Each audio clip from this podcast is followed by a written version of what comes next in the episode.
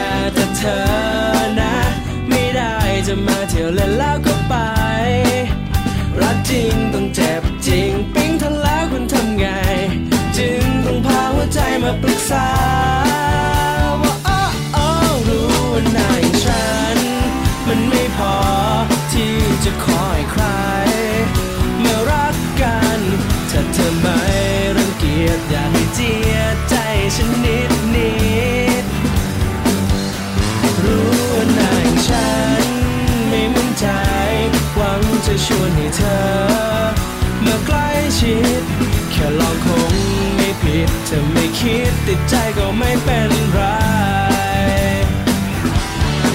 เธอลองแล้ว ไม่ตื่นตัน คนอย่างฉันไม่มีข้อแม้อะไร เพียงอยิ้มเมินนี่น่าลบ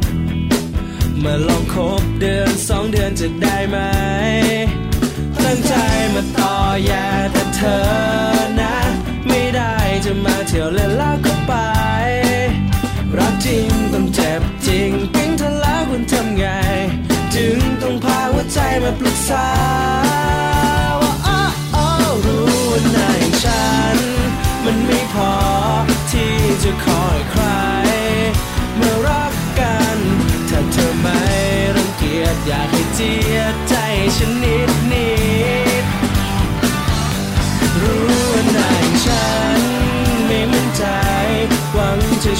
เธอมาใกล้ชิด แค่ลองคงไม่ผิดเธอไม่คิดติดใจก็ไม่เป็นไร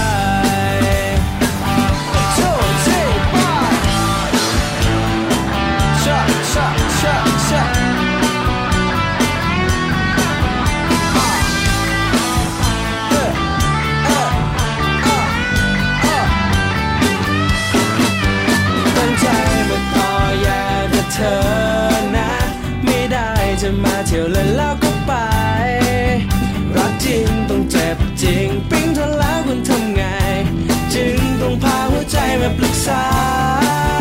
ว่าอ้ออ้รู้ว่านายฉัน มันไม่พอที่จะคอยใคร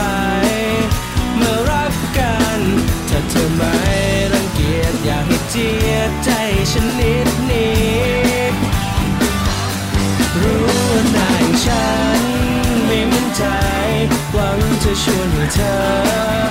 มาใกล้ชิด ผิดเธอไม่คิดติดใจก็ไม่เป็นไร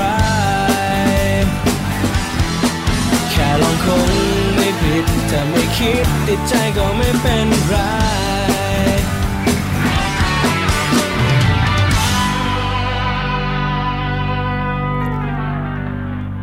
สวัสดีค่ะผู้ฟังคะต้อนรับเข้าสู่รายการภูมิคุ้มกันรายการเพื่อผู้บริโภคกันเช่นเคยนะคะ กับดิฉันชนาทิพไพรพงศ์ค่ะ ที่วิทยุไทย PBS www.thaipbsradio.com รับฟังได้ทางแอปพลิเคชันด้วยนะคะไทย PBS Radio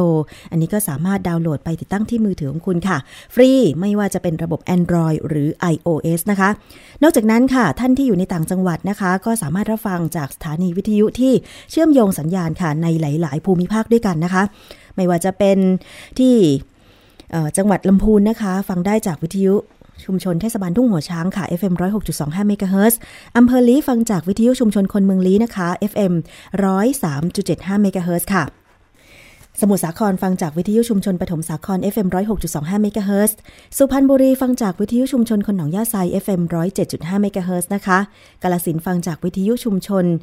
คนเขาวงค่ะ FM 89.5เมกะเฮิรตซ์นนทบุรีฟังจากวิทยุชุมชนเมืองนนสัมพันธ์นะคะ FM 99.25 และ 90.75เมกะเฮิรตซ์ค่ะ และท่านที่ฟังวิทยุในเครือข่ายของวิทยาลัยอาชีวศึกษาหรือ R Radio นะคะ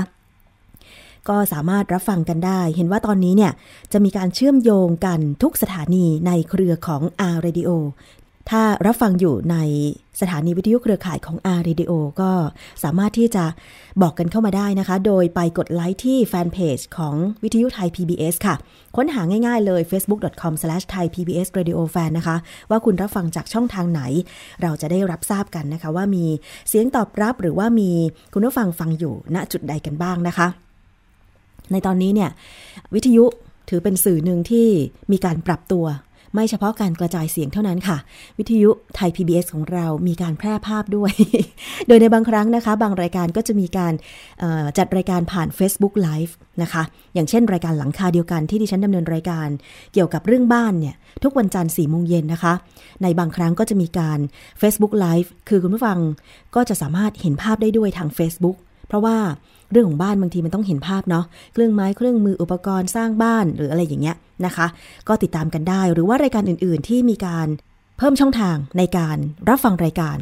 นะคะ ทาง Facebook Live อันนี้ก็เดี๋ยวสักวันหนึ่งรายการภูมิคุ้มกันจะมีการ Facebook Live กันด้วยถ้ามีแขกรับเชิญเอาละช่วงนี้ก็มีประเด็นที่น่าสนใจเรื่องของสินค้า เมื่อสักครู่ฟังเพลงสินค้าตัวอย่างนะคะ บางคนชอบชอบสินค้าตัวอย่างเนี่ย บางทีไปเดินตามห้าง เขาก็จะมีการแจกสินค้าตัวอย่าง ใช่ไหมคะ ว่าทดลองใช้ดูนะคะ ถ้าชอบก็จะได้ซื้อกันไป อย่างเพลงเมื่อสักครู่ก็เป็นสินค้าตัวอย่างที่บอกว่าเธอทดลองคบกับฉันไหมอะไรอย่างเงี้ยประมาณนี้นะคะถ้าเธอชอบก็คบกันต่อ ถ้าไม่ชอบก็ไม่เป็นไรอะไรอย่างเงี้ยเป็นสินค้าตัวอย่างกันไป พูดถึงสินค้า ทุกวันนี้เราจับจ่ายใช้สอยสินค้ากัน หลากหลายประเภทหลากหลายยี่ห้อมากเลยนะคะทั้งถูกทั้งแพง แต่ว่าตอนนี้ค่ะมีร้านค้าที่จำหน่ายสินค้าราคาประหยัด 20 บาท 60 บาทเกิดขึ้นเยอะเลยนะคะ แล้วก็มีสินค้าจำหน่ายเนี่ยในร้านหลากหลายมาก ซึ่งผู้บริโภคเนี่ยก็ชอบ เพราะเมื่อได้ยินราคา 20 บาท หูพึ่งเลย ทุกอย่าง 20 บาทอย่างเงี้ย แต่เวลาเข้าไปดูจริง บางทีก็ไม่ใช่ทุกอย่าง 20 บาท บางทีก็ 40 บางทีก็ 60 อันนี้อยู่ที่ประเภทของสินค้าใช่ไหมคะ แต่โดยรวมแล้วเนี่ย ราคาจำหน่ายสินค้า ในร้านต่างๆ เหล่านี้เนี่ยก็มักจะหลัก 10 บาท 20เนี่ยเป็นเป็นราคาที่จูงใจผู้บริโภคได้อย่างมากเลยนะคะ แต่ว่ามันมีสินค้าบางประเภทค่ะคุณผู้ฟัง ที่เราจะซื้อราคาถูกไม่ได้ สินค้าบางประเภทเนี่ยต้องมีมาตรฐาน โดยเฉพาะอุปกรณ์อิเล็กทรอนิกส์ สายไฟรางปลั๊กไฟ เพราะว่าอะไร เพราะว่าถ้าไม่ได้มาตรฐานเนี่ยนะคะ เอามาเสียบปลั๊กครั้งสองครั้งเนี่ยอาจจะช็อตอาจจะไหม้เกิดไฟไหม้ได้ หรือแม้แต่สินค้าที่เป็นสารเคมี ผลิตมาจากสารเคมีเช่นพลาสติก อันนี้ก็ต้องมีมาตรฐานของสำนักงานมาตรฐานผลิตภัณฑ์อุตสาหกรรม หรือสอมอด้วย ตอนนี้ค่ะ ทางสมอก็มีการทำงานเข้มงวด มีการออกนโยบายควบคุมคุณภาพสินค้าบางรายการของร้านค้า 20 บาท เพื่อความปลอดภัยของผู้บริโภคค่ะ โดยจะมีการตรวจสอบเป็นประจำทุกเดือน เพื่อดูแลผู้บริโภคนะคะ แล้วถ้าหากพบว่า ต่อไปนี้ ร้านค้า 20 บาท 60 บาท ร้านใดที่จำหน่ายสินค้าควบคุม ไม่มีมาตรฐานสอมอ หรือมออกเนี่ยนะคะ ก็จะมีโทษรับโทษทางกฎหมาย ทั้งจับและปรับ ตอนนี้อยู่ในช่วงของการให้ข้อมูลกับผู้ประกอบการร้านค้าจำหน่ายสินค้า 20 บาท 60 บาทอยู่ว่า จะต้องมีการปรับตัว และขายสินค้าที่เป็นสินค้าควบคุม จะต้องมีมาตรฐานมออกถ้าหากพบว่าสินค้าไม่ได้มาตรฐานเนี่ยก็จะต้องรับโทษนะคะ ในขณะที่ร้านค้าก็มีเสียงสะท้อนออกมาว่า ก็อยากจะให้ทางภาครัฐเนี่ย ช่วยดูแลผู้ผลิตสินค้าด้วย ให้มันมีมาตรฐานให้มันขออนุญาตให้ถูกต้อง คือถ้าดูแลตั้งแต่ต้นทางคือผู้ผลิตเนี่ย เวลา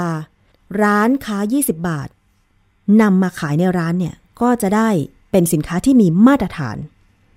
เพื่อสร้างความเป็นธรรมให้แก่ร้านค้าด้วยนะคะ สินค้าอะไรบ้างที่ สำนักงานมาตรฐานผลิตภัณฑ์อุตสาหกรรม หรือสอมอควบคุม ก็คือสินค้าที่อาจเป็นอันตรายแก่ผู้บริโภคค่ะ ได้แก่ ผงซักฟอก ไม้ขีดไฟ ของเล่น ไฟแช็กก๊าซหัวนมยางดูดเล่นสำหรับเด็ก ฟิล์มยืดหุ้มห่ออาหาร แอลกอฮอล์แข็งสำหรับใช้เป็นเชื้อเพลิง และสีเทียน ซึ่งสินค้าเหล่านี้เนี่ยเป็นสินค้าที่เราใช้ในชีวิตประจำวันใช่ไหมคะ เมื่อฟังรายชื่อสินค้าที่สมอควบคุมว่าจะต้องมีมาตรฐานแล้วเนี่ย ก็ล้วนแล้วแต่เป็นสินค้าที่ผลิตมาจากวัตถุดิบที่เป็นสารเคมีทั้งนั้นเลยนะคะ อย่างผงซักฟอกเนี่ยก็เป็นสารเคมี ไม้ขีดไฟตรงหัวไม้ขีดก็เป็นสารเคมี ของเล่นเด็กก็ส่วนมากเป็นพลาสติก พลาสติกก็เป็นสารเคมี ไฟแช็กก๊าซอันนี้แน่นอนเลยนะคะคำว่าก๊าซนี่ก็ไวไฟ หัวนมยาง สำหรับเด็กดูดเล่น อันนี้ก็ทำมาจากพลาสติก ฟิล์ม ยืดห่อหุ้มอาหาร นี่ก็พลาสติก แอลกอฮอล์แข็งสำหรับใช้เป็นเชื้อเพลิง ที่เราไปกินตามร้านอาหารแล้วก็พนักงานมาจุดให้เราให้หม้อร้อนอยู่ตลอดเนี่ยนะคะ อันนี้ก็ต้องควบคุม สีเทียน อันนี้ยิ่งสำคัญ เพราะอะไรทราบไหมคะ สีเทียนส่วนมาก พ่อแม่ก็ซื้อไปให้เด็กเล่น แล้วถ้ามันไม่มีมาตรฐานเป็นสีที่อันตรายเนี่ย ติดมือเด็ก เด็กอมนิ้ว เข้าปากเด็กก็อันตรายสำหรับเด็กด้วยนะคะ อันนี้เป็นสินค้าควบคุมเลยว่าจะต้องมีมาตรฐานของสอมอส่วนอุปกรณ์ไฟฟ้าอย่างเช่น ปลั๊กสายพ่วง ปลั๊กสามตา จะเริ่มควบคุม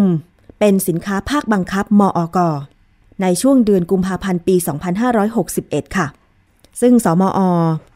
มีการลงไปตรวจสอบร้านค้าจำหน่าย สินค้าราคา 20 บาท อยู่เป็นประจำทุกเดือน และยังจะไปตรวจสอบถึงผู้ผลิตสินค้า ให้ได้มาตรฐานภาคบังคับด้วย ถ้าหากพบว่ามีการจำหน่ายสินค้าไม่มาตรฐานเนี่ย ต่อไปก็จะต้องรับโทษก็คือโทษปรับ 5,000 ถึง 50,000 บาท หรือจำคุก 1 เดือนหรือทั้งจำทั้งปรับนะคะ ไปฟังรายละเอียดเรื่องนี้ค่ะ จากคุณพิสิทธิ์รังสริตวุฒิกุล เลขาธิการสมอค่ะ จริงๆ เจ้าหน้าที่เราเนี่ยมีแผนตรวจติดตามเป็นประจำอยู่แล้วทุกเดือน นะครับแต่สิ่งหนึ่งเนี่ยที่เราจะรู้ได้เนี่ยนะครับก็คือเอเสียงตอบสนองจากคนที่ร้องเรียนมาเนี่ยเขาจะเป็นคนบอกเอง เพราะพวกนี้เขาไปร้องเรียนเขารู้ครับว่าจุดไหนเป็นจุดขายเขาลงไปดูอย่างเดือนเนี้ยก่อนที่เราจะออกข่าวเนี่ยเขาไปดูเขาเห็นปุ๊บเนี่ยเขาแจ้งเรามา อาทิตย์หน้าสัปดาห์หน้าเดือนหน้าเขาไปซื้อของที่นี่อีกเขาเห็นเขาต้องแจ้งกลับมาอีก ถ้ายังไม่เชื่อฟังเราออกตรวจแน่นอน คือจริง ๆ โทษเนี่ยตามกฎหมายเนี่ยมันมีทั้งโทษจำโทษปรับนะครับ แต่ว่าการดำเนินการเนี่ยจะหนักจะเบาเนี่ยอย่างที่ผมเรียนนะครับว่า เราไม่ได้มองว่าผู้ที่ขายของประเภทนี้นะครับ จะเป็นอาชญากรร้ายแรงนะครับ อย่างรุนแรงอะไรมากมายต้องขึ้นอยู่กับเจตนาของท่านด้วย ขึ้นอยู่กับจำนวนของสินค้าด้วยนะครับบางทีขึ้นกับความรู้เท่าไม่ถึงการบางครั้งไปเป็นของเล็กน้อยๆแล้วมีไม่ไม่กี่ชิ้นเนี่ยนะครับถ้าดำเนินการเนี่ยส่วนมาก ก็จะเป็นการปรับนะครับ จะเป็นโทษปรับนะครับ คือของที่ไม่ได้มอกเนี่ยเขาไม่มาแจ้งเราหรอกครับว่าเขาผลิตที่ไหนเพราะเขารู้ว่าการที่เขาผลิตของที่ไม่ได้มอกเนี่ยเขามีความผิดตามกฎหมายอยู่แล้ว แต่คนที่ได้มอกเนี่ยเรารู้ คนที่ได้มอกเรารู้เรามีบัญชีอยู่ เราก็อยากให้พ่อค้าเหล่านี้ที่อยากจะขายของพวกนี้มาถามเราก็ได้ครับว่าถ้าคุณจะซื้ออย่างไฟแช็กอย่างไม่ขีดไฟเนี่ยจะซื้อเจ้าไหนไปขายต่อได้บ้างอันนี้มาถามเราได้ครับเรายินดีให้ข้อมูล แต่ว่าถ้าหากว่าเป็นของที่มันทำไม่ดีหรือแอบนำเข้ามาที่ไม่ถูกไม่ต้องอย่างเงี้ยมันเกินเกินกว่าที่เราจะทราบจริง ๆ เพราะฉะนั้นร้านค้าที่นำสินค้ามาขายในร้าน 20 บาท 60 บาท ถ้าอยากจะทราบข้อมูลเกี่ยวกับผลิตภัณฑ์ที่จะนำมาขายก็สามารถไปขอได้ที่สำนักงานมาตรฐานผลิตภัณฑ์อุตสาหกรรม ว่าสินค้าชนิดใดได้มาตรฐานแล้วบ้าง เพราะว่า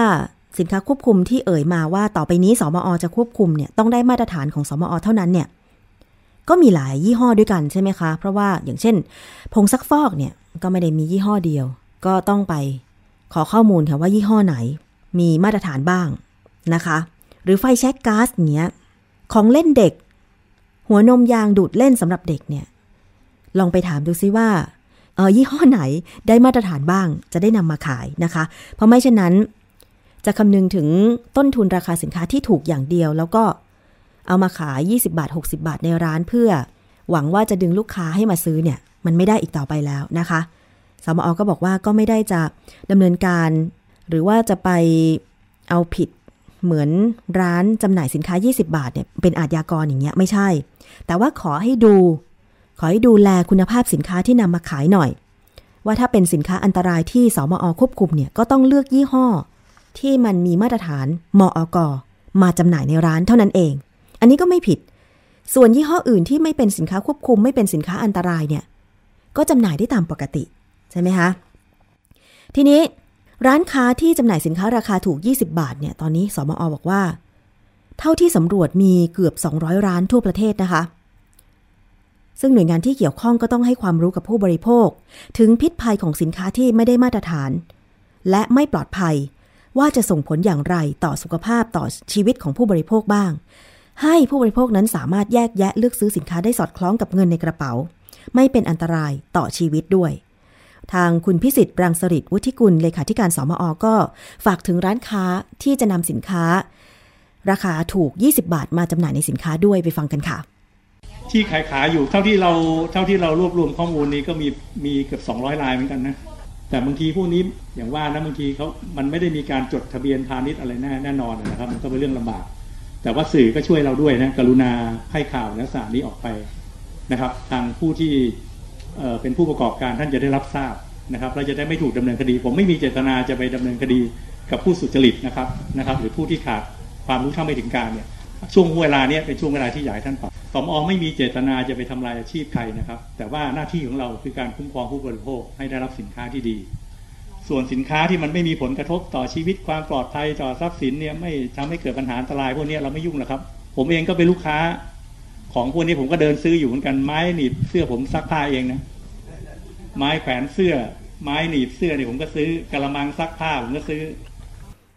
ค่ะนั่นคือเสียงของ เลขาธิการสมอคุณพิสิทธิ์นะคะ เชื่อแน่ว่าหลายคนก็คงเคยไปซื้อของที่ร้านราคาถูก 20 บาท 60 บาทกันละค่ะ ดิฉันเองก็เป็นคนหนึ่งเหมือนกัน เพราะว่ามันมีสินค้าเยอะนะคะแต่ก็ต้องเลือกเอาแหละ ถ้าเป็นสินค้าอะไรที่เราดูแล้วว่า มันควรจะมีมาตรฐานคุณภาพดี เราก็ไม่ต้องไปซื้อที่นั่น เราก็ต้องเลือกดูว่าสินค้านั้นมีเครื่องหมายรับรอง คุณภาพหรือไม่ อย่างเช่น เครื่องหมายมอกก็ย่อมาจากมาตรฐานผลิตภัณฑ์อุตสาหกรรม อย่างเช่น รางปลั๊กไฟเนี่ยจริง ๆ แล้วก็ต้องดูว่ามีมอกหรือไม่ สายไฟฟ้าปลั๊กพ่วงอะไรต่างๆ เนี่ยถ้าไม่เช่นนั้นแล้ว ซื้อมาใช้เคยมีเหมือนกันนะคะ มีผู้ร้องเรียนบอกว่า ซื้อมาใช้เสียบปลั๊กแค่สองครั้งช็อตไม่เลย เมื่อเปรียบเทียบกับรางปลั๊กไฟที่ราคาสูงหน่อย แต่ว่ามีมาตรฐานมออกดิฉันเคยทดลองใช้นะคะ ทุกวันนี้เนี่ย รางปลั๊กไฟที่มีมออกและราคาสูงยังใช้ได้อยู่ แต่รางปลั๊กไฟที่อันละร้อยกว่าบาทช็อตไปเรียบร้อยแล้ว ไม่ต้องคิดมากนะคะ ขนาดร้อยกว่าบาทยังช็อตเพราะฉะนั้นเนี่ย20 บาท 60 บาทจะไม่ช็อตหรอ คืออันนี้อย่าบอกว่า มันเป็นที่ดวงของคุณไม่ใช่นะคะ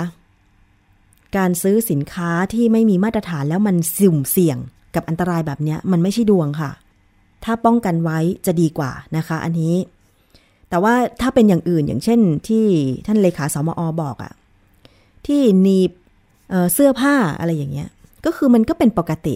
เราก็อยากได้สินค้าราคาถูก อะไรที่ไม่เป็นอันตราย ก็ซื้อได้ในราคาถูก แต่ถ้ามันเป็นสินค้าอันตราย ก็ต้องดูหน่อย เลือกหน่อย เพราะว่าผู้บริโภคอย่างเราเลือกได้ใช่ไหมคะ ทีนี้ร้านค้าราคาถูกก็ต้องปรับตัว ว่าต่อไปนะถ้าจะซื้อสินค้าที่สมอควบคุม 7-8 รายการมาขายในร้านค้าก็ต้องเลือกเป็นสินค้าที่มีมาตรฐาน แล้วภาครัฐอย่างสมอเองเนี่ยก็คงจะต้องลงในเชิงลึกว่าไปดูแลถึงโรงงานการผลิตสินค้านั้นๆว่า จะทำอย่างไรให้ผู้ประกอบการผลิตสินค้า ผลิตสินค้าที่ไม่อันตรายกับผู้บริโภค คือราคาเนี่ยบางทีมันเหมือนเป็นการแข่งขันทางการตลาดใช่ไหมคะ 20 บาท 60 บาทเนี่ย แต่ในความเป็นจริงต้นทุนสินค้ามันไม่สามารถทำได้ เพราะอย่างรางปลั๊กไฟเนี่ยคุณผู้ฟัง เอามาขายในราคา 20 บาท 60 บาท มันจะเป็นไปได้ยังไง เพราะว่ามันต้องลงทุนน่ะ มันเป็นอุปกรณ์อิเล็กทรอนิกส์อะนะคะ ต้นทุนมันก็สูงอยู่แล้ว เพราะฉะนั้น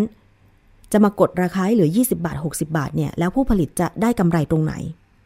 อันนี้มันก็น่าคิดว่ากลไกการตลาดบางที มันทำให้คุณภาพสินค้าด้อยลงอะแต่ผู้บริโภคต้องการสินค้าปลอดภัยไงคะ เพราะฉะนั้นก็ต้องเลือกใช่ไหมคะอะเดี๋ยวเรามาตามกันต่อนะคะว่า เรื่องนี้เนี่ยพอสมอให้เวลาร้านค้าในการคัดเลือก สินค้าเข้าไปขายในร้านว่าต้องมีมาตรฐาน โดยเฉพาะสินค้าที่เป็นสารเคมี อย่างเช่นพลาสติกอะไรต่างๆ ที่เขาควบคุมเนี่ยจะมีมาตรฐานขึ้นหรือเปล่านะคะ คุณผู้ฟังถ้ามีโอกาสเข้าไป เลือกซื้อสินค้าจากร้านค้า 20 บาท 60 บาทเนี่ยก็ลองสำรวจดูนะคะ แต่จริงๆแล้วเนี่ยบางทีตอนนี้คือมันก็เป็นทางเลือก อย่างเช่น ดิฉันชอบไปซื้อกระดาษทิชชู่ ในร้าน 20 บาท แต่บางทีเขาขาย 30 บาท เพราะว่ามีขนาดใหญ่ขึ้น แล้วก็พวกอะไรนะ กระจก หวีอะไรอย่างเงี้ยแล้วก็บางทีมีอุปกรณ์ทำครัว เช่นเขียงอะไรอย่างเงี้ย คืออันนี้เป็นสินค้าทั่วไปก็คือสามารถเลือกซื้อได้ไง แต่ว่าถ้าเป็นรางปลั๊กไฟ ไฟแช็กอะไรอย่างเงี้ย แต่ไฟแช็กนี่คุณผู้ฟังบางทีก็ลืมนึกไปเหมือนกันนะว่า มันเป็นไฟแช็กก๊าซไง เออ มันจะต้องมีมาตรฐานด้วยเนาะ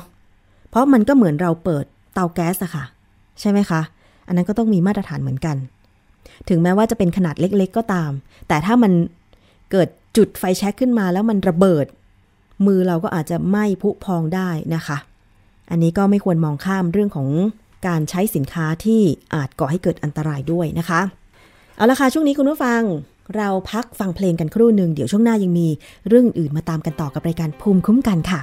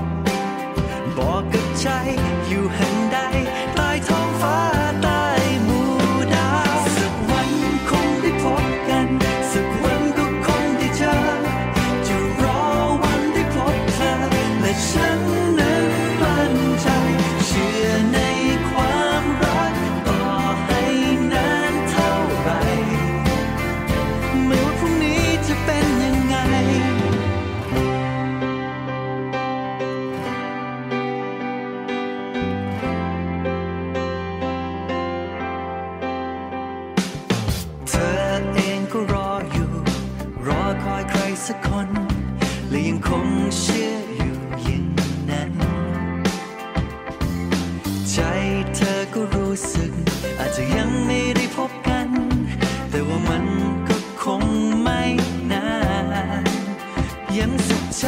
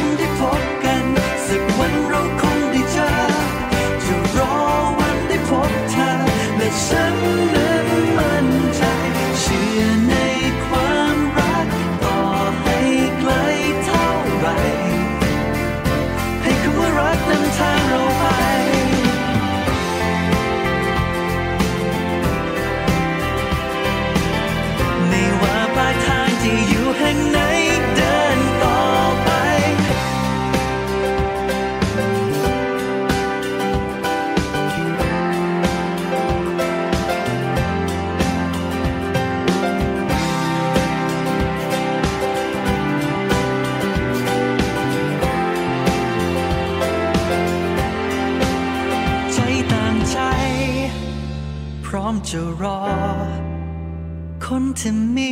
หัวใจใกล้กัน พร้อมจะรัก จนกว่าวันนั้น บอกตัวเองอยู่แห่งใดใต้ท้องฟ้า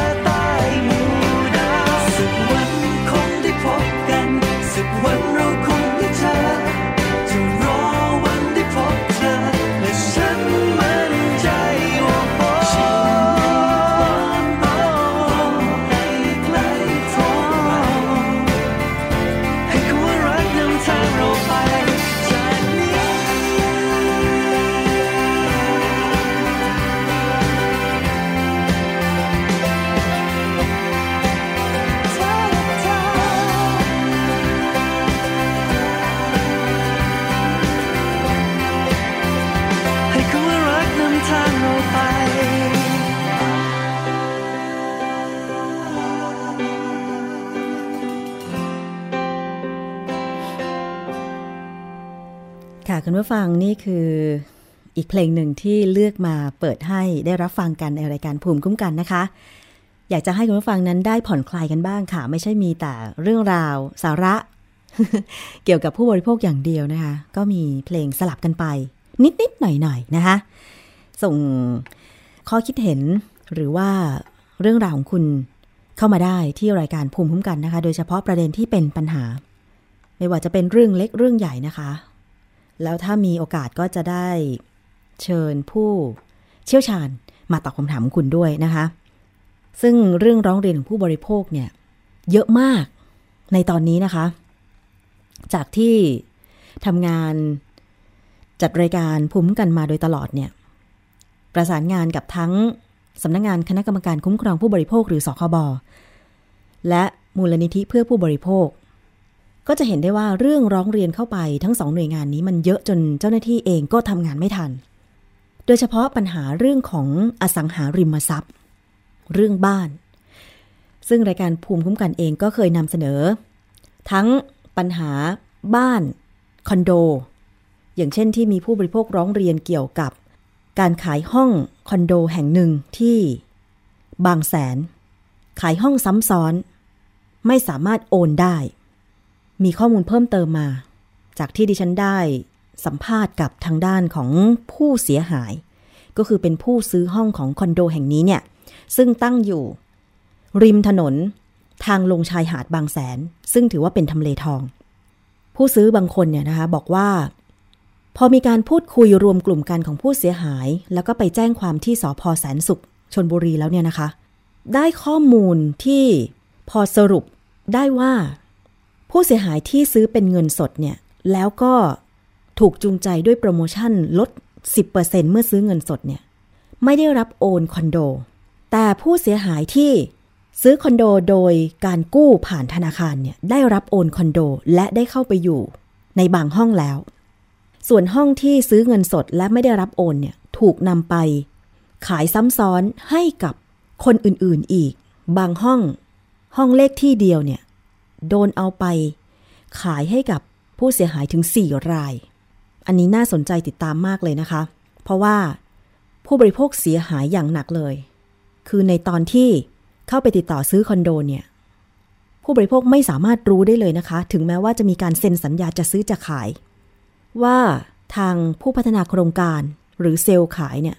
จะไปทำสัญญาจะซื้อจะขายไว้กับใครแล้วบ้าง อันนี้ไม่สามารถตรวจสอบได้ นอกจากผู้ประกอบการที่มีธรรมาภิบาล ที่เขาจะกางผังโครงการไว้เลยว่า ห้องนี้ขายแล้วห้องนี้ยังไม่ได้ขาย แล้วก็ต้องเป็นจริงตามนั้นด้วย แต่สำหรับคอนโดที่บางแสนเนี่ย เรื่องยังยาวอยู่นะคะ คุณผู้ฟัง ยังมีเบื้องลึกเบื้องหลังอีกเยอะมากเลย แล้วเป็นเป็นกรณีแรกเลยนะ ที่ผู้บริโภคร้องเรียนว่าหลอกขายคอนโดซ้ำซ้อนเนี่ย ซึ่ง คุณผู้ฟังสามารถติดตามได้จากรายการภูมิคุ้มกัน และรายการหลังคาเดียวกันทางวิทยุไทย PBS นะคะ ดิฉันจะเรียนเชิญผู้เชี่ยวชาญ ทั้งด้านกฎหมายแล้วก็ผู้เสียหาย แล้วก็หน่วยงานที่คุ้มครองผู้บริโภคอย่างสคบและหน่วยงานอื่น ๆ มาพูดคุยกัน เป็นกรณีศึกษาเลยก็ว่าได้ค่ะว่าต่อไปเนี่ยโอ้โห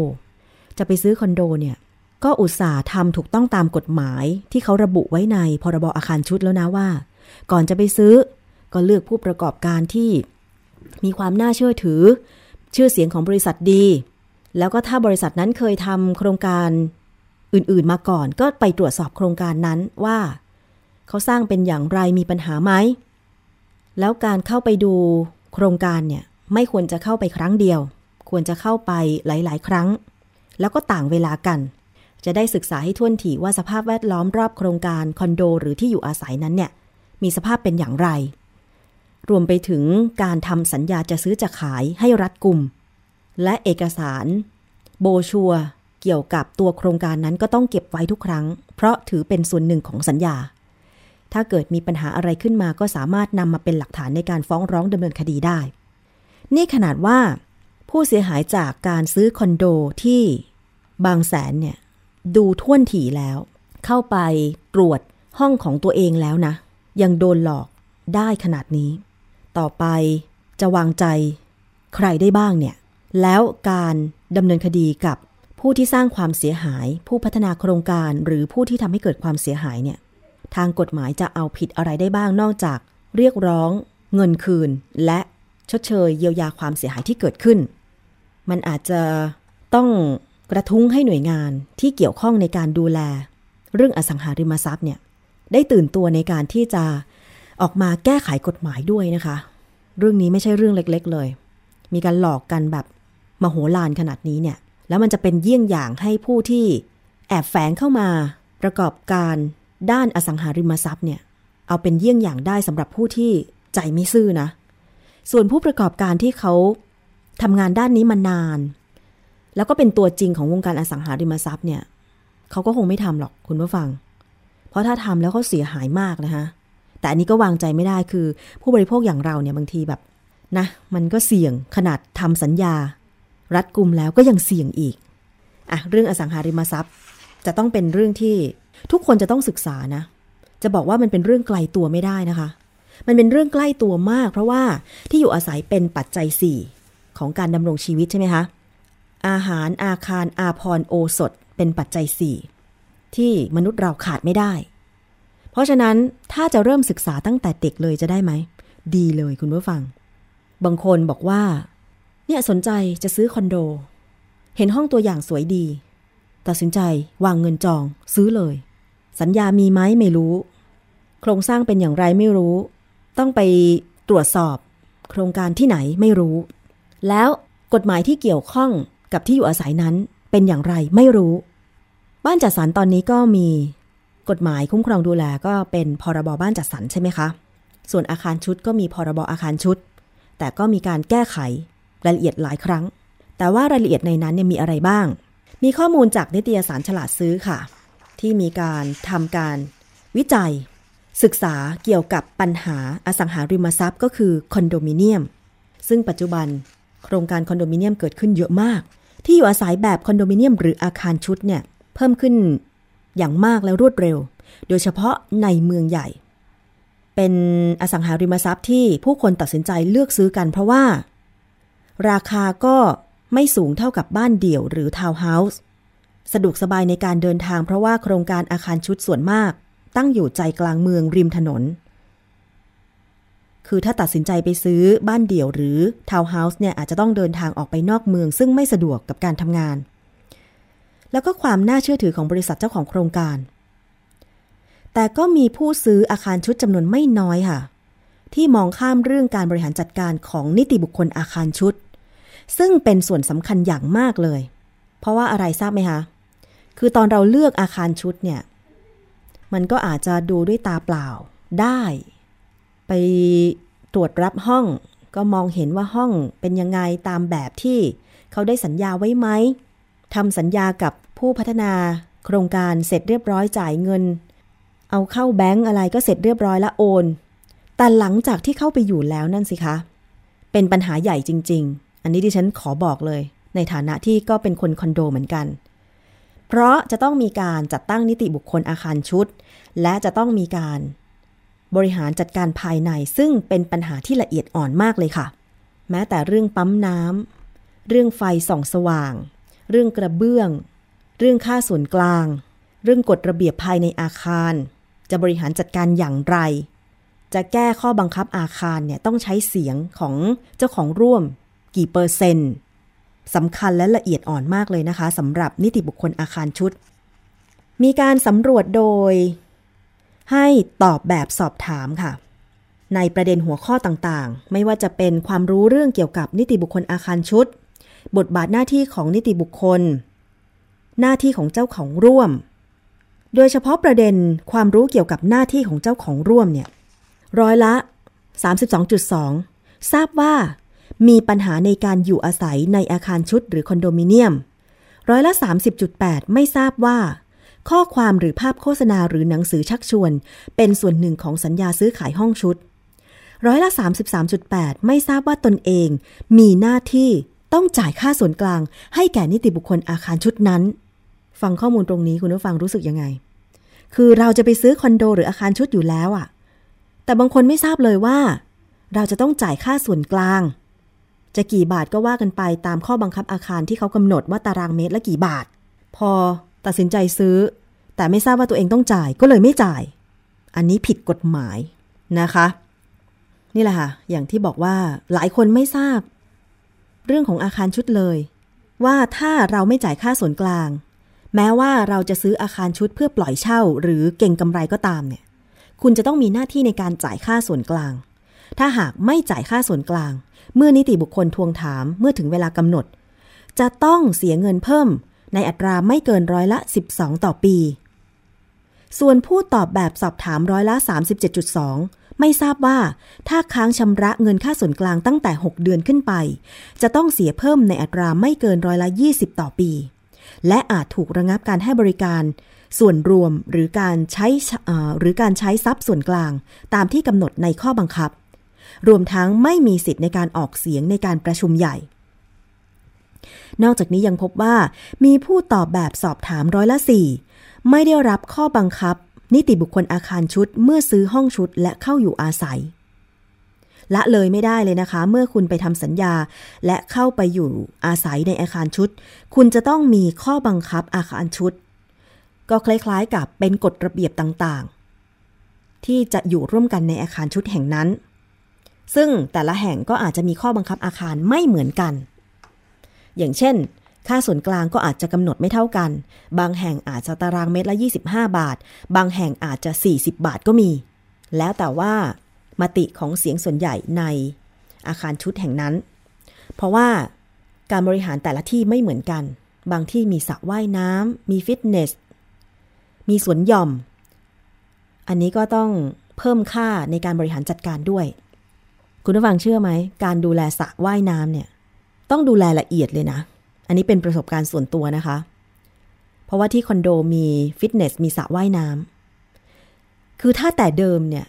เขาสร้างสระว่ายน้ำไว้แบบไหน ถ้านิติบุคคลจะรักษาสภาพให้มันดี ก็ต้องรักษาให้มันเหมือนเดิม อย่างเช่นที่คอนโดดิฉันเนี่ยนะคะสระว่ายน้ำเนี่ยอยู่แยกออกมาต่างหาก แล้วก็มีคล้ายๆว่าเป็นน้ำที่มันล้นออกมาจากสระด้านนอกเนี่ยนะคะ ทำคล้ายๆว่าให้มันเป็นน้ำตก จะต้องมีน้ำหล่อเลี้ยง กระเบื้องด้านนอกตลอดเวลา ทีนี้ปรากฏไปสำรวจเจอว่าทำไมสระว่ายน้ำน้ำมันไม่ล้นออกมา ไม่มีน้ำมา น้ำล้นออกมาให้มัน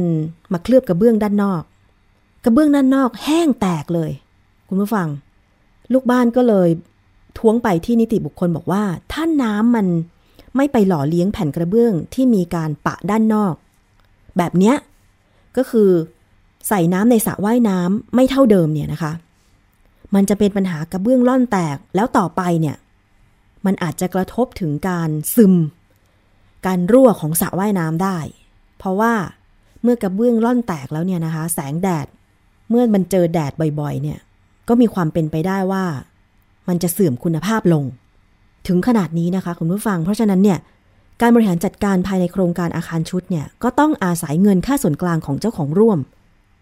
ถึงแม้คุณจะอยู่อาศัยในนั้นหรือไม่อยู่ก็ตาม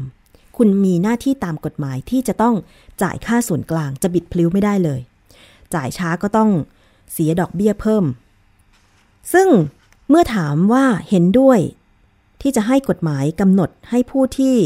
เป็นผู้จัดการนิติบุคคลอาการชุดต้องมีใบ อนุญาตประกอบวิชาชีพด้านบริหารงานนิติบุคคลหรือไม่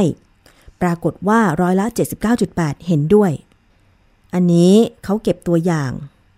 ก็คือไปเก็บข้อมูลภาคสนาม โดยใช้แบบสอบถามกับกลุ่มตัวอย่างที่เป็นเจ้าของร่วมซื้ออาคารชุด 500 คน เมื่อเดือนกุมภาพันธ์ปี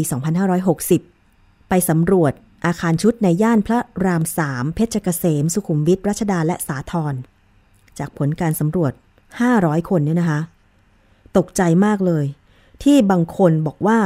ไม่ทราบว่าเมื่อเข้าไปอยู่ในอาคารชุด หรือซื้ออาคารชุดแล้วจะต้องมีหน้าที่ในการจ่ายค่าส่วนกลาง ถึงร้อยละ 33.8 มันมากเกินไปแล้วนะคะ ทีนี้มารวบรวมปัญหาเกี่ยวกับการทำงานนิติบุคคลอาคารชุดกันบ้าง ความเข้าใจเรื่องการทำงานของนิติบุคคลอาคารชุดค่ะ มี 4 องค์ประกอบหลักก็คือ 1. นิติบุคคลอาคารชุด ส่วนใหญ่แล้วก็คือกลุ่มคนที่บริษัทเจ้าของโครงการว่าจ้างเข้ามา เพื่อจัดการดูแลทรัพย์สินส่วนกลางต่างๆ ของอาคารชุด ซึ่งสามารถแยกการถือกรรมสิทธิ์ออกเป็นส่วนๆ ประกอบไปด้วยสองส่วนก็คือ กรรมสิทธิ์ในทรัพย์ส่วนบุคคล และกรรมสิทธิ์ในทรัพย์ส่วนกลาง ซึ่งนิติบุคคลอาคารชุดจะมีหน้าที่ดูแลและจัดการในทรัพย์ส่วนกลางเท่านั้น ทรัพย์ส่วนกลางก็คือภายนอกห้องของเจ้าของร่วม ผนังด้านนอกถือเป็นทรัพย์ส่วนกลาง ทางเดิน เป็นทรัพย์ส่วนกลาง ลิฟต์เป็นทรัพย์ส่วนกลาง แต่เมื่อเปิดประตูเข้าไปในห้อง ภายในห้องนั้นเป็นทรัพย์ส่วนตัวของเจ้าของร่วมนะคะสองก็คือผู้จัดการนิติบุคคลอาคารชุดค่ะ กฎหมายกำหนดไว้ว่า นิติบุคคลอาคารชุดต้องมีผู้จัดการหนึ่งคน จะเป็นบุคคลธรรมดาหรือนิติบุคคลก็ได้ ซึ่งถ้าเป็นนิติบุคคล เป็นผู้จัดการก็ต้องแต่งตั้งตัวแทนหนึ่งคน เข้ามาดำเนินการทำหน้าที่ ในฐานะผู้จัดการแทนนิติบุคคลอำนาจหน้าที่ของผู้จัดการนิติบุคคลอาคารชุดค่ะ 1. จัดการและดูแลรักษาทรัพย์ส่วนกลาง และมีอำนาจกระทำการใด ๆ เพื่อประโยชน์ตามวัตถุประสงค์ดังกล่าว ทั้งนี้ต้องตามมติของเจ้าของร่วมนะคะ 2. ในกรณีจำเป็นและรีบด่วน ให้มีผู้จัดการ ให้ผู้จัดการมีอำนาจโดยความริเริ่มของตนเอง สั่งหรือกระทำการใด ๆ เกี่ยวกับความปลอดภัยของอาคาร คือถ้าเห็นว่ามาตรการไหนมันละหลวมเนี่ย เพื่อความปลอดภัยแล้ว ก็ให้อำนาจผู้จัดการนิติบุคคล ในการที่จะเป็นผู้ริเริ่มหรือสั่งการใด ๆ ได้ทันที 3. ก็คือจัดให้มีการดูแลความปลอดภัยความสงบเรียบร้อยภายในอาคารชุด เป็นหน้าที่นะคะ 4. เป็นผู้แทนของนิติบุคคลอาคารชุด 5. จัดให้มีการทำบัญชีรายรับรายจ่ายประจำเดือน และติดประกาศให้เจ้าของร่วมทราบภายใน 15 วัน นับแต่วันสิ้นเดือน และต้องติดประกาศเป็นเวลาไม่น้อยกว่า 15 วันต่อเนื่องกัน 6. ฟ้องบังคับชำระหนี้จากเจ้าของร่วมที่ค้างชำระค่าใช้จ่ายส่วนกลาง ตามข้อปฏิบัติของอาคารชุดเกิน 6 เดือนขึ้นไป ในส่วนของคณะกรรมการอาคารชุดอันนี้ต้องมี กฎหมายกำหนดให้ทุกอาคารชุดต้องจัดให้มีกรรมการ นิติบุคคลอาคารชุด ประกอบด้วยกรรมการไม่น้อยกว่า 3 คน แต่ไม่เกิน 9 คน การแต่งตั้งกรรมการผู้จัดการจะต้องนำไปจดทะเบียนต่อพนักงานเจ้าหน้าที่ภายใน 30 วัน นับแต่วันที่ประชุมใหญ่เจ้าของร่วมมีมติแต่งตั้งใครที่มีสิทธิ์ได้รับการแต่งตั้งเป็นกรรมการอาคารชุดบ้างก็คือ เจ้าของร่วมหรือคู่สมรสเจ้าของร่วม ผู้แทนโดยชอบธรรม ผู้อนุบาลหรือผู้พิทักษ์ในกรณีที่เจ้าของร่วมเป็นผู้เยาว์คนไร้ความสามารถ หรือคนเสมือนไร้ความสามารถแล้วแต่กรณี ตัวแทนของนิติบุคคลจำนวนหนึ่งคน ในกรณีที่นิติบุคคลเป็นเจ้าของร่วมด้วย ในกรณีที่ห้องชุดมีผู้ถือกรรมสิทธิ์เป็นเจ้าของร่วมหลายคน ให้มีสิทธิ์ได้รับแต่งตั้งเป็นกรรมการจำนวนหนึ่งคน กฎหมายก็ได้ระบุอำนาจหน้าที่ของกรรมการอาคารชุดไว้ด้วย อะคุณผู้ฟัง นี่คือรายละเอียดต่างๆ เกี่ยวกับการสำรวจ ความรู้เรื่องอาคารชุด เพราะฉะนั้นใครที่ คิดจะซื้ออาคารชุดไม่ว่าจะเป็นการเข้าไปอยู่อาศัยเอง หรือการลงทุนต้องศึกษาเรื่องนี้ไว้ด้วย โดยเฉพาะเรื่องของการปฏิบัติตาม ข้อบังคับอาคารและการจ่ายค่าส่วนกลาง ซึ่งถือเป็นหน้าที่ อันนี้นำข้อมูลมาฝากกันนะคะ เพราะว่าเห็นว่าตอนนี้มี ปัญหาเรื่องของอาคารชุดมากกันเหลือเกิน ผู้บริโภคเนี่ย ส่วนมากก็จะเสียหายได้รับผลกระทบ อย่างกรณีของคอนโดมิเนียมที่บางแสนเนี่ย มันไม่ได้มีความเสียหายเฉพาะที่ยังไม่ได้รับโอนห้องชุดเท่านั้นนะคะ ผู้ที่เข้าไปอยู่อาศัยแล้วก็มีปัญหาการบริหารงานของนิติบุคคลเช่นกัน เพราะว่าได้จ่ายค่าส่วนกลางไป แต่ ไม่ได้รับการดูแลค่าส่วนกลาง ไม่ว่าจะเป็นการทำความสะอาดส่วนกลางก็คือไม่มีแม่บ้านมาทำความสะอาด การรักษาความปลอดภัย ก็เห็นบอกว่ามีรปภเฉพาะช่วงกลางคืน ส่วนช่วงกลางวันไม่มี แล้วเงินค่าส่วนกลางที่จ่ายไปล่ะ เขาไปบริหารจัดการอะไรบ้าง อันนี้ก็ไม่มีการชี้แจงเลย เห็นไหมคะคุณผู้ฟัง ถ้าเจ้าของร่วม ไม่ได้ใส่ใจตรงนี้ไม่ได้เช็คเลยเนี่ย มันก็ทำให้โครงการนั้น บริหารงานแบบไม่อำนวยความสะดวกให้เจ้าของร่วมเลย แทนที่เข้าไปอยู่แล้วจะปลอดภัย ก็ไม่ปลอดภัย เข้าไปอยู่แล้ว โครงการก็ไม่สะอาด โดยเฉพาะพื้นที่ส่วนกลางเนี่ย มันจะต้องทำความสะอาดแล้วดูแล อย่างเช่นทางเดินหรือลิฟต์เนี่ยนะคะ ถ้าไม่มีแม่บ้านมาจัดการดูแลแล้วใครจะมาทำจะให้ลูกบ้าน ออกมากวาดหน้าห้องตัวเองเหรอ มันก็ไม่ใช่ใช่ไหมคะ เพราะเขาก็จ่ายค่าส่วนกลางไปแล้ว เพราะฉะนั้นเป็นหน้าที่ของนิติบุคคล แต่ว่านิติบุคคลถ้าไม่ทำหน้าที่แล้วเนี่ย ก็มีความผิดตามกฎหมายด้วยเหมือนกันนะคะ คุณผู้ฟังเอาละค่ะ นี่คือเรื่องของความรู้เกี่ยวกับอาคารชุดนะคะ ยังไงติดตามกันได้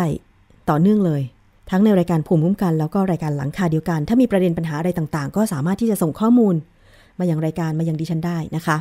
เพื่อที่ว่าเดี๋ยวมาแก้ปัญหาร่วมกัน เอาละค่ะมาถึงช่วงท้ายของรายการภูมิคุ้มกันวันนี้นะคะ มาทิ้งท้ายด้วยเพลงเพลงนี้ก็แล้วกัน แล้วก็ขอบคุณมากเลยสำหรับการติดตามรับฟัง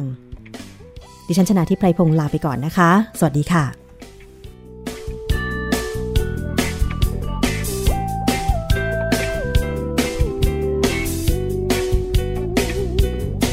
ทางใต้นั้นเรามีทะเลตะวันออกก็มีทะเล และทางเหนือก็มีภูเขามากมาย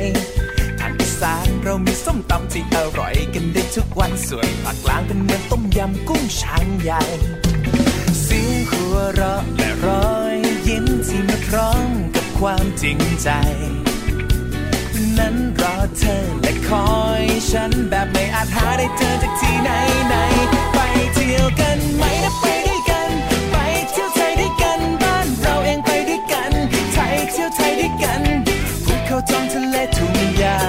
วนมาให้เราออกไปทักมัน ไปกอดเมืองไทยนะไปด้วยกัน ไทยกอดไทยด้วยกันพวกเรามีกันและกันอยู่แค่นี้แบ่งปันความรู้สึกดีๆให้กับเมืองไทยด้วยกัน ซับซ้อนแนวตั้งแนวนอนและป่าไม้ทางใต้เต็มไปด้วยทะเลที่สวยหาดทรายเรียงรายฟังเสียงคลื่นทางอีที่สานโอ้ปราสาทหินและคลื่นปันดินเผาแม่น้ำเขาที่ไหลผ่านภาคกลางภูเขาอู่น้ำในโบราณสถานส่วนรวมการติดตั้งของภาษาแม่และแพ็คกระเป๋าเรื่องหนักและพักก่อน it's time to hang out ไปตากลมเย็นเย็นชิวชิวตากแดดตัวเคลียมคลื่นซะให้ตัวปลิวไปกับฮันนี่หรือไปกับเพื่อนสีไปคนเดียวยังไงก็ไม่โลลี่เพราะคนไทยยังไงก็พี่น้องพ่อแม่เดียวกันจังหวัดไหนก็พวกพ้องพ้องเสียงหัวเราะ และรอยยิ้มที่มาพร้อมกับความจริงใจ นั้นรอเธอและคอยฉันแบบไม่อาจหาได้เจอจากที่ไหนไหนไปเที่ยวกันไหมนะไป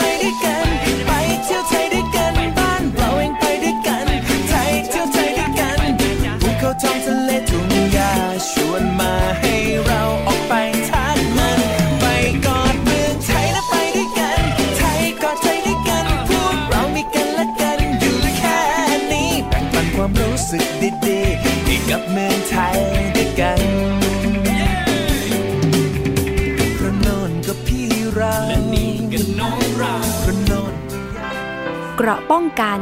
เพื่อการเป็นผู้บริโภคที่ฉลาดซื้อ และฉลาดใช้ ในรายการ ภูมิคุ้มกัน